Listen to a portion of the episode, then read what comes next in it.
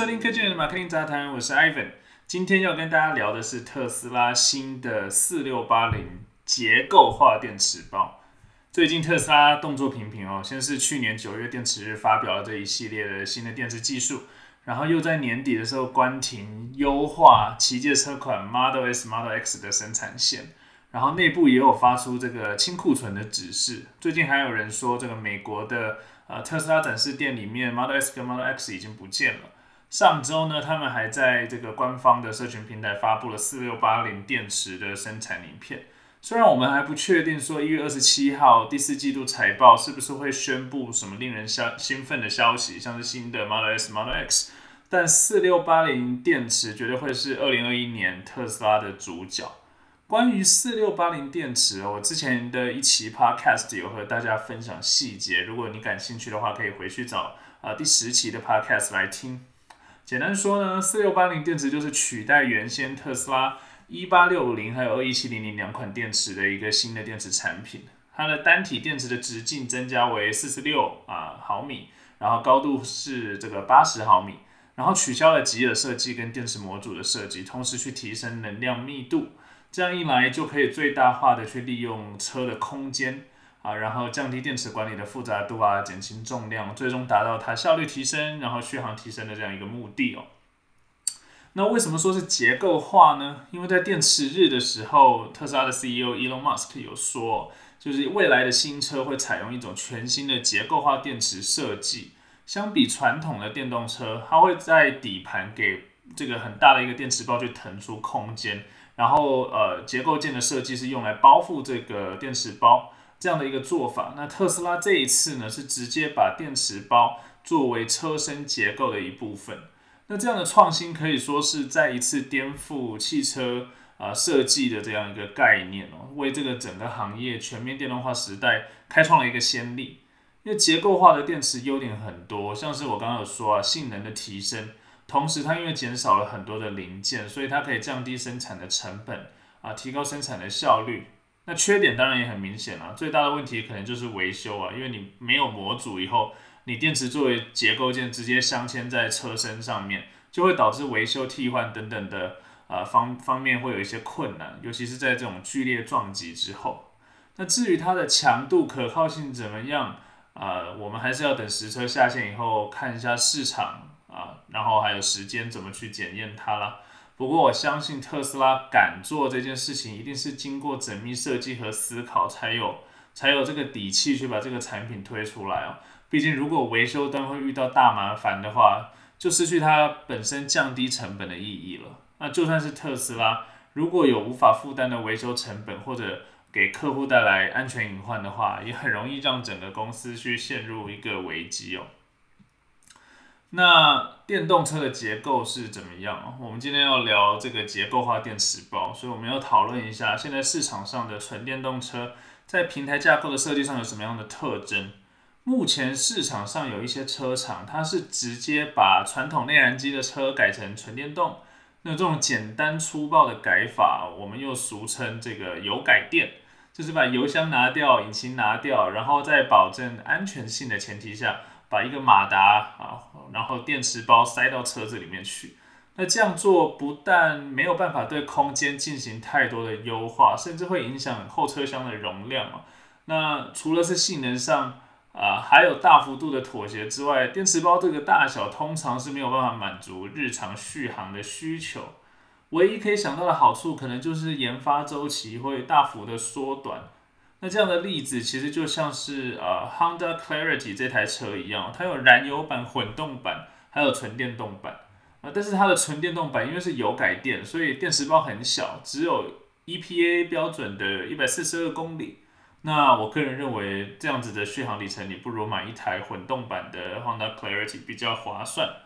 那 Honda Clarity 这台纯电动版的车子呢，其实是 Honda 在美国唯一销售的纯电动车。那因为续航满足不了大家的需求，所以去年的时候就已经停产，也是可想而知的一个结果了。那汉达也表示说，未来几年它也会啊有这个很有竞争力的电动车、纯电动车在美国上市，所以我觉得也是也是值得大家一起关注咯。那话是又说回来了，电动车的平台架构的特征，其实电动车与燃油车在平台平台架构上面最主要的差异就是两个，一个就是它的动力系统的布局，还有电池系统的布局。那因为新增了一个电池包，而且很大，体积很大，然后它用马达和减速器去取代传统燃油车的内燃机啊，所以在结构和空间设计上会有比较大的变化。这些变化可以从电动车本身的一些特性来理解哦。哦，比如说电动车它没有燃油车的引擎嘛，所以就没有这个引擎运转的时候发出的一些噪音，所以对 NVH 的要求会很高。那所谓的 NVH 就是 noise、vibration 还有 harshness 啊，这个噪音、震动还有这个柔和性啊，所以没有做好的话，我们在驾驶的时候或者是乘客就会听到很明显的这种电子零件工作的一些声音，或者是电流声啊、风切声啊、路噪、太噪这些都会听得很明显。因为它没有那个引擎的发动声，所以像是在呃像是空调啊系统、空调系统这些电子电子装置的一些布局上，电动车可能就要需要做更多的考虑啊，让这些零部件放在不一样的位置。OK，那另一方面呢，由于新增了一个很大的电池包在底部的位置，会导致乘客的坐姿会比较高。好，没有办法避免的就是我们可能会需要对内部空间的设计去做一些调整。然后再来就是要保护这个啊很大的电池包不会受到撞击，产生一些安全隐患，所以对整体的架构强度需求是很高的啊，因为电电池包沉底在下面啊，然后然后它很重，因为电池其实是很重，你放了这么多啊数千数千颗数万颗的电池。那这样的重量其实也会对你车子的悬吊系统带来啊一些荷重的一些压力所以对悬吊系统的结构强度要求也就更高了。那说到马达呢啊，这个动力系统，电动车的马达体积比较小，体积不大，所以在外观的设计上也会有更多的弹性空间。比如说呃，能够将这个轴距拉得更长，让这个呃前后的轮子它更向车的这个前后端去延伸。那好处就是啊，首先你给电池包腾出更多的空间了，然后或者是给电池包做更多的缓冲啊，然后在一样的车长条件下，你也可以因为轴距提升哦，能够最大化内部的使用空间。这一点呢，其实大家可以看 Jaguar 这个捷豹发布的第一款纯电动车 iPace，我觉得就比较极端了，它的设计，因为有这个灵活的布局哦，所以 iPace 的车长其实比 Model 3还要短。但是它的轴距却做的比 Model S 还要长，好像到了快要三米吧，所以是一个非常非常长的一个轴距，轮子都已经快贴到这个头尾两边上面去。好处就是内部的整个视野啊，然后可能空间会更好一些。好，然后因为车子比较短，所以驾驶的灵活性也会很好。那除了特斯拉自己给自己的车设计电动车的专属平台以外啊。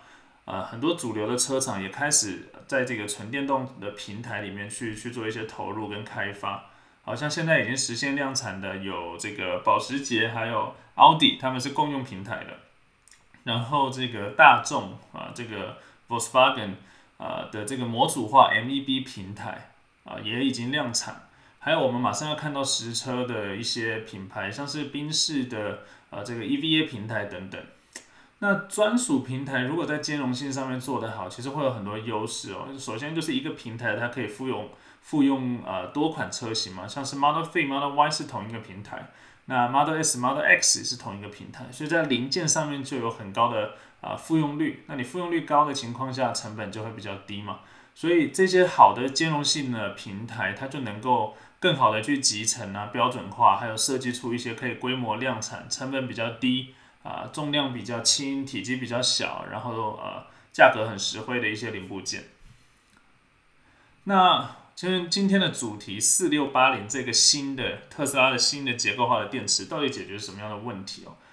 说了这么多，呃，这个电池无极耳、无模组、单体容量密度高啊，然后这个车身结构融为一体，到底到底到底它到底解决什么样的现存问题？我认为这些优点啊，很多媒体都已经讲了，然后我们也反复的在聊。但我觉得更重要的是，这个产品的出现能够推动整个行业去进行一些变革，真正跳脱传统汽车工业的一些固有思维，从电动车的本质需求上来考虑啊，然后在技术上面进行创新。我觉得这才是四六八零结构化电池包解决的最大而且最有意义的问题。二零二零九月的那个电池日哦，呃，Elon Musk 也说，四六八零结构化电池的设计理念就像以前在航太领域里面，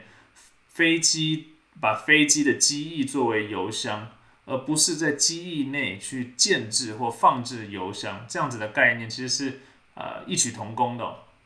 也就是说，整个四六八零结构化的电池包将作为车身结构的一部分，连接车身车身的这个前跟后的相关零组件。这样的做法跟过去我们在底盘的结构件中去放置一个电池包是不一样的概念。也就是说，这个电池包。它本身必须对整个车的呃车身的结构强度、撞击还有缓冲、呃吸收啊去做到去起到作用。那就像外媒这个 Electric 他们说的哦，就是呃特斯拉这个做法在行业里面其实是很大胆的，因为很多车厂都想尽办法在想说要怎么样去设计一个结构，可以更好的去保护电池包、电池模组。但是特斯拉则是为了减少零件重量、提升续航效率，将电池包变成车身结构的一部分，所以这是很很有趣的。